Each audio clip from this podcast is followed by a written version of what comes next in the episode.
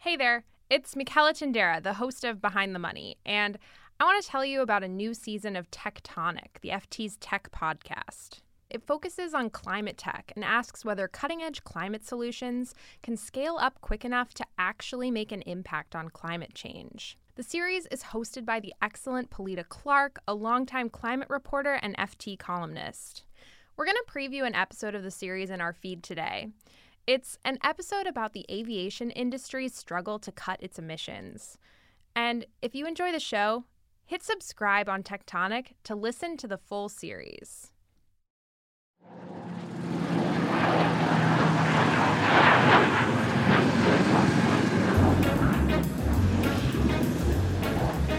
I'm Pilita Clark. You're listening to Tectonic, and we start this episode at an airport in the UK on a very hot summer day. These aircraft are doing all sorts of crazy maneuvers you wouldn't imagine a big commercial liner doing. I mean, really sharp turns, really steep takeoff. It's now done this kind of roller coaster loop, not a loop-de-loop, but a kind of sharp up and then down. That's our producer Josh Gabbatt-Doyon at the Farnborough International Air Show, just outside London, earlier this year. There's tons of people out here. It's kind of the main event of the day. Everybody taking pictures. Massive Airbus over here. People are geeking out over. You can hear it. It's a big trade show. Think airliners and fighter jets performing stunts over the runway, while aviation companies hype their latest planes and equipment to industry bigwigs and journalists down below. But among the shiny new planes and latest flying technology, there was another thing on visitors' minds this year: climate change. That's not least because the show was taking place in the middle of a massive heat wave. About 10 o'clock in the morning, 28 degrees Celsius, lots of very sweaty people. It's super hot.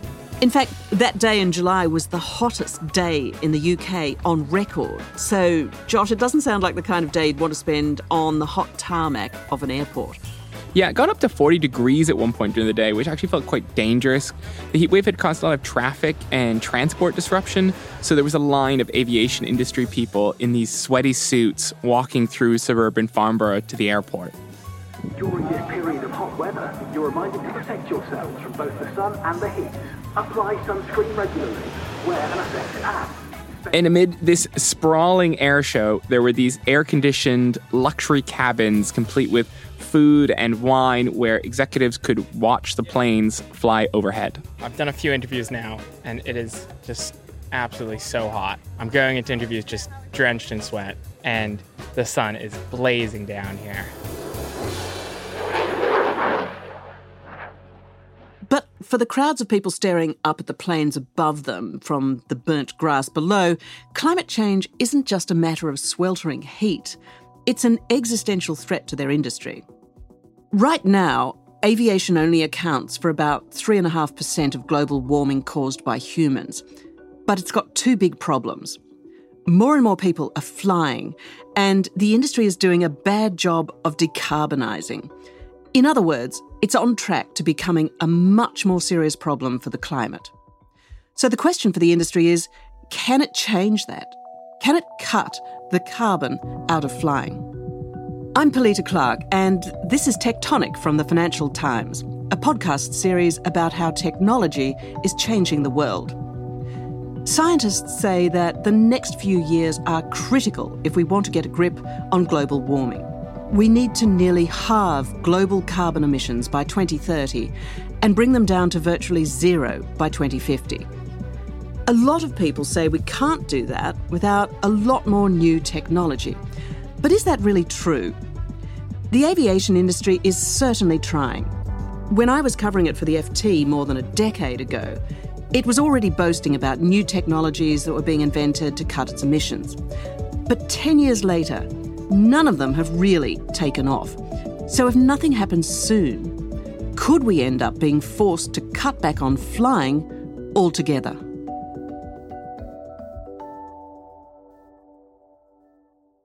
So Josh, you braved the heat of Farnborough this summer to find out what the industry is doing to cut carbon emissions when it comes to flying. What kind of tech solutions were people talking about there? Right, so walking through this big marquee exhibition tent, there were all these different scale models and futuristic-looking prototypes and a couple of big ideas for how to make the industry more sustainable. The first idea is to develop new aircraft that don't run on fossil fuels at all.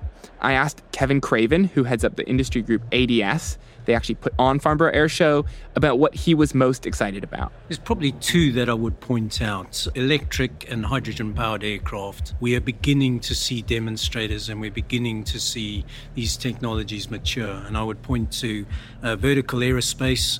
The VX-4 is a really exciting, really sexy aircraft. The sexy aircraft he's talking about there is a prototype by a company called Vertical Aerospace that has propellers so it can take off vertically like a helicopter, but fly horizontally like a plane. And it's powered by batteries, so it's electric. The problem is that the batteries only work for very short flights because they're too heavy for long haul. There were also hydrogen-powered planes, which was something airplane manufacturers were excited about. I talked to Glenn Llewellyn from Airbus, one of the world's biggest aircraft makers. I asked him about a hydrogen plane model the company had on display, and this was a little scale model. It's a model of one of the concepts we've revealed of the zero-emission aircrafts. This one in particular is a flying wing, so it looks like a wing from tip to tip that can carry passengers inside. It looked like one big, fat boomerang, very strange-looking prototype aircraft. It's a very high-performance, hydrogen-powered aircraft because inside this shape, you have lots of volume, and hydrogen requires extra volume in order for it to be stored compared to kerosene. Okay, so the problem with hydrogen is that it takes up so much space, you'd need to radically redesign long-haul aircraft to make it work. Right, so the world's biggest aircraft makers are working on cleaner planes, but they're not ready yet. But the other approach the industry has been talking about for years is keeping the planes we have now, but switching to greener fuel instead of CO2-emitting kerosene that's used today. In fact, I remember reporting on experimental flights more than a decade ago that were using biofuels made from plants, things like coconut husks and cooking oil. But now they're talking about synthetic fuels that are supposed to be even greener. Yeah, that was definitely something a lot of people at Farnborough were very excited about. They really wanted to talk to me about this. I spoke to Paddy Lowe from a company called Zero Petroleum, who make what they say is a synthetic fuel that's carbon neutral, and that would be used in place of kerosene. This may well be the first chainsaw powered by synthetic fuel. They were demonstrating it at the air show using a chainsaw and a block of ice. Right in front of us is a big fuel canister, and there's an ice sculpture. Oh, and we have a chainsaw now. Looks like it's about to be started. Can we start it?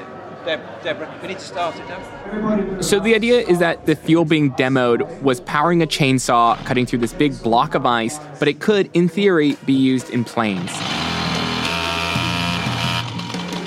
This man is getting on his gloves. He has a chainsaw. It's a bit of time crunch here because the ice is melting. I can see water coming off of it. That was a block of ice. There's water and ice spray going everywhere. The photographer just got wet. It was quite a demonstration to be watching on the hottest day of the year. We were standing in this small airplane hangar, and Zero Petroleum were handing out ice cream and trying to generate some buzz around synthetic fuel at Farnborough. Paddy, how are you feeling about this? Watching on? Yeah, it's just so cool. Yeah, there's a lot of water and ice kind of splashing everywhere. It's a really hot day out here. You know what's wonderful about synthetic fuel is that we use fossil fuels everywhere in our daily lives, in so many things that we take for granted. And the point of synthetics is they can replace all of that. Anything you think of, whether it's a jet ski or a chainsaw or a plane, a tractor, they all need these fuels. You know, it's just wonderful to see. It smells just like normal gasoline, is that right? Well, that's the point. It is normal gasoline. It just didn't come out of the ground. Yeah. So Paddy told me it does emit carbon when it burns, but the idea is that it's made using direct air carbon capture. You suck carbon out of the air and use that carbon to make new jet fuel. So you're not adding any new carbon to the atmosphere. And you might be wondering, why is it being used on a chainsaw and not a plane? And that's a question I put to Paddy. And the answer basically is cost. He says they need government support to make the fuel cheaper. So Why aren't all the planes here at Farnborough today using this synthetic fuel? Because we're still at an early stage of commercializing this type of fuel. There are a number of companies doing it worldwide. We're the only one in the UK. And this is why the SAFs around us at the moment are those biomass or waste-based fuels, because they don't use the carbon capture process yet. The airlines and other aviation companies are just not buying this fuel. Is that part of the issue? Well, the price will be an issue initially, and I think this is why we'll see obligations emerge. I know Britain is likely to create a sustainable aviation fuel obligation within the fuel mix. And I think that will be the mechanism of creating a fair market for all the players involved.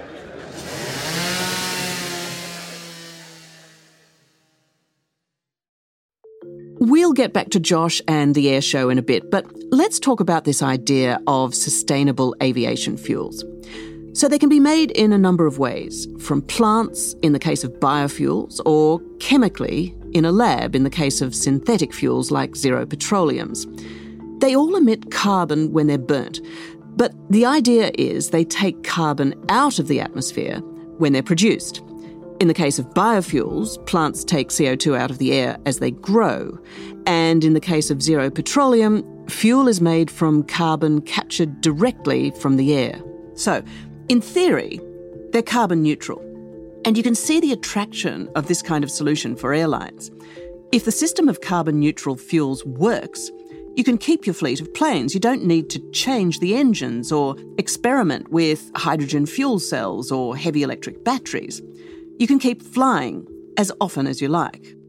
Taken to its extreme, you could even build a sustainable supersonic jet. Soon you'll be able to travel a mile every 3 seconds. That's right, a new Concorde-style jet that would run on synthetic aviation fuel. The phenomenal Concorde from British Airways. Because, if you can just keep flying forever with sustainable fuel, why not fly faster than the speed of sound? That's what a US startup called Boom is working on. And Blake Scholl is Boom's CEO. We have two choices, right? We can say, hey, sustainability is a challenge. Let's travel less. Let's stay at home more. More Zoom, less Boom. And I think that's not only is it a depressing future for humanity, I think it's unnecessary. And the alternative is to say, let's overcome the challenges. Let's build airplanes that are faster, more affordable, more convenient, more sustainable. Let's do the work to scale sustainable aviation fuel. Let's build a better future for the planet and for all of us living on it. Scholl's vision for sustainable supersonic travel has helped Boom raise more than $200 million, and its backers include big Silicon Valley names like LinkedIn co-founder Reid Hoffman. And Scholl's done this even though he's by no means an aerospace expert himself. You're a software engineer, not an aerospace engineer. I wonder, does that matter when you're trying to do something as ambitious as make the world's first supersonic net zero carbon aircraft? Well, I think a lot of people hear that, and at first they think it must be a disadvantage because my background is software and tech, not in aerospace. But in reality, I think it's turned out to be an advantage. I look in the mirror and feel like I was very lucky to grow up in a world in tech where everything was getting faster and better, and innovation and progress were the norm. Boom says its first commercial supersonic jet will be ready by 2026.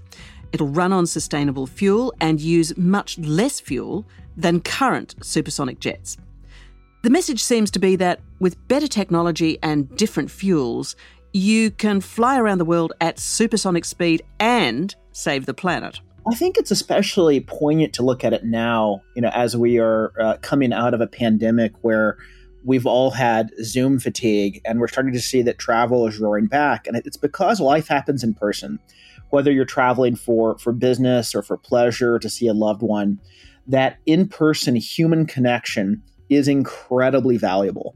You think of it as not just where you can open a remote office for work, but like even who you can fall in love with. It's an optimistic vision and it's attracted a lot of interest.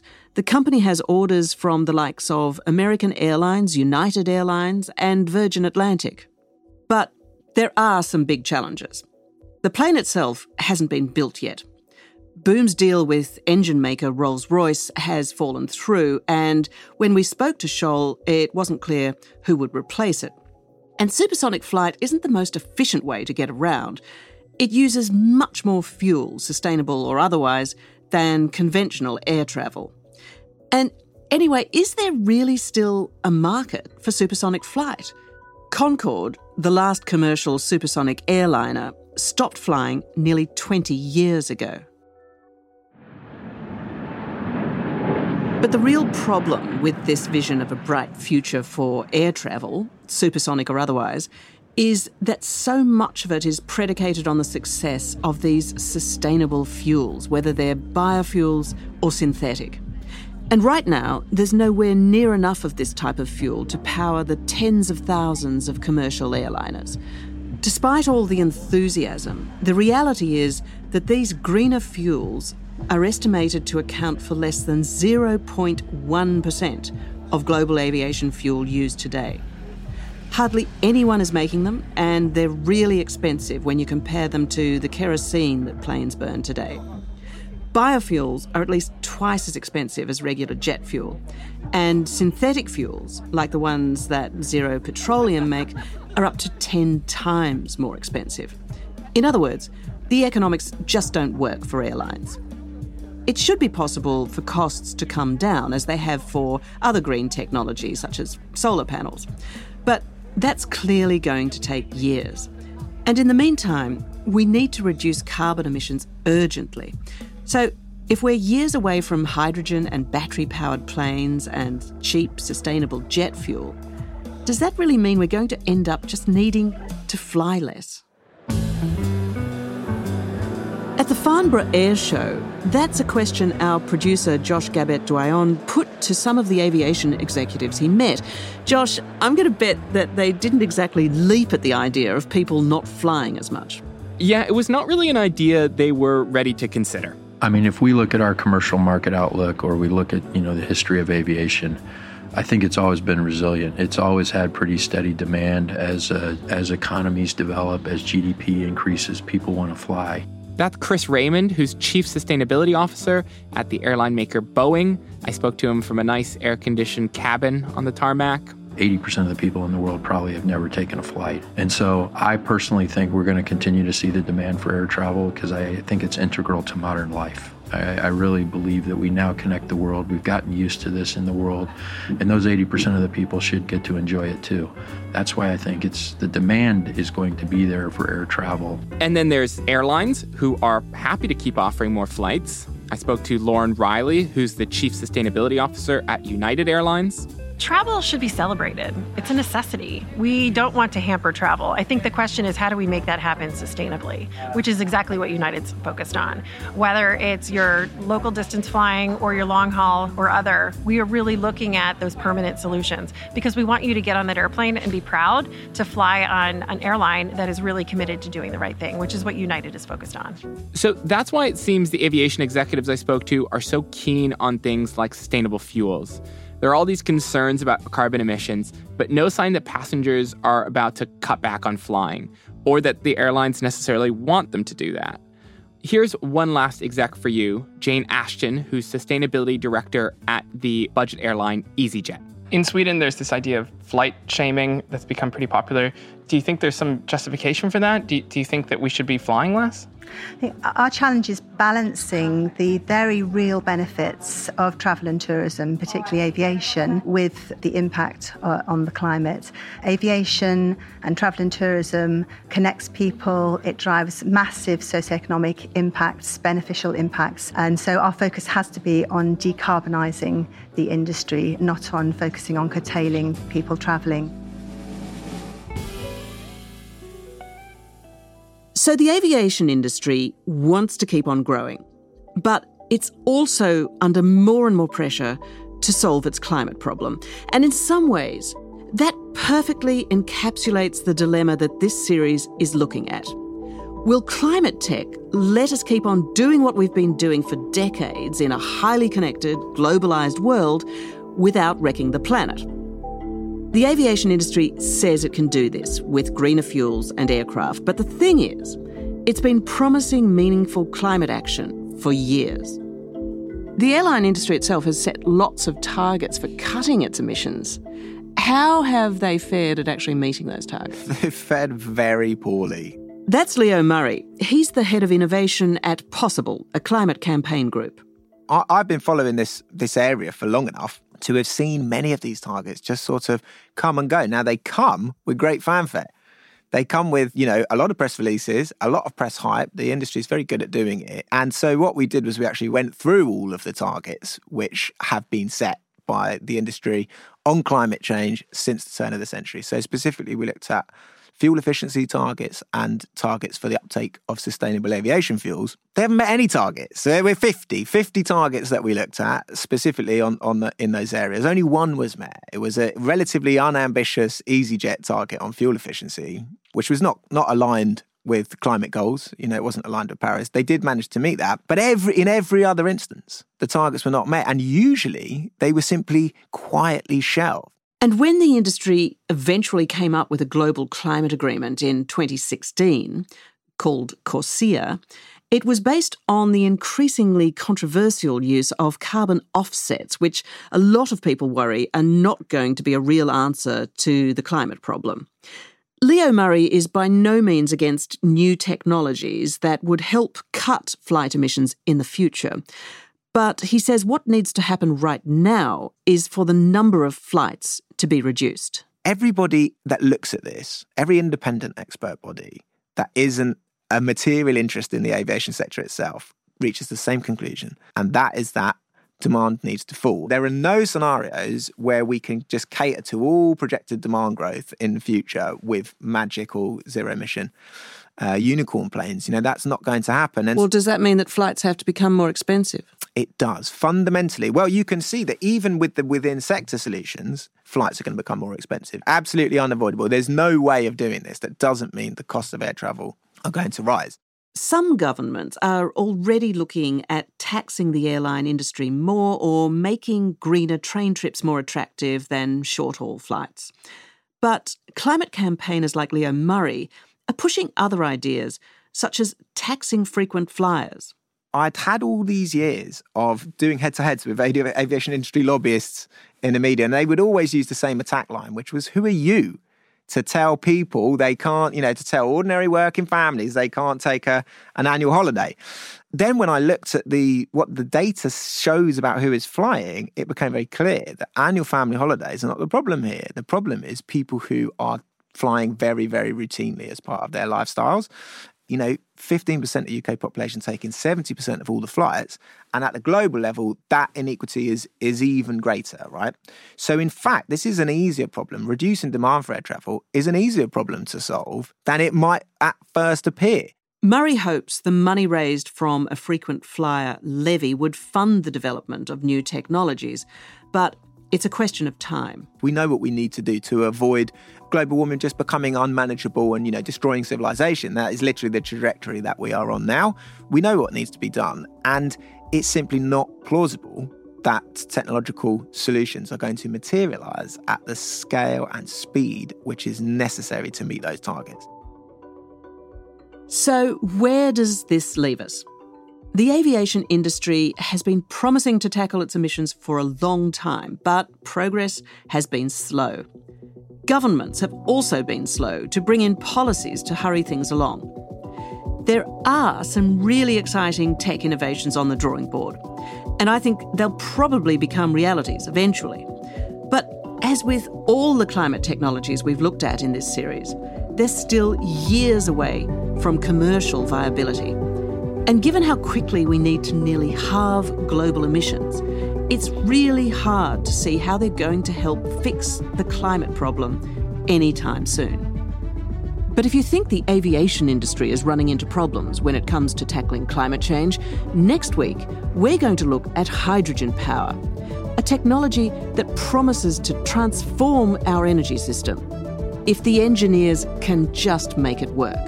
Frankly, the question is an existential one. If we can't do it, what's your solution? You've been listening to Tectonic from the Financial Times with me, Pilita Clark. If you like what you've heard, leave us a review and don't forget to subscribe. I've also put links in the show notes to more climate tech reporting from my colleagues at the Financial Times. Credits go to our senior producer, Edwin Lane, producer Josh Gabbatt-Doyon, and executive producer Manuela Saragosa. We also had production assistance from Leo Schick. Our sound engineer is Breen Turner, with original scoring by Metaphor Music. Cheryl Brumley is the FT's head of audio.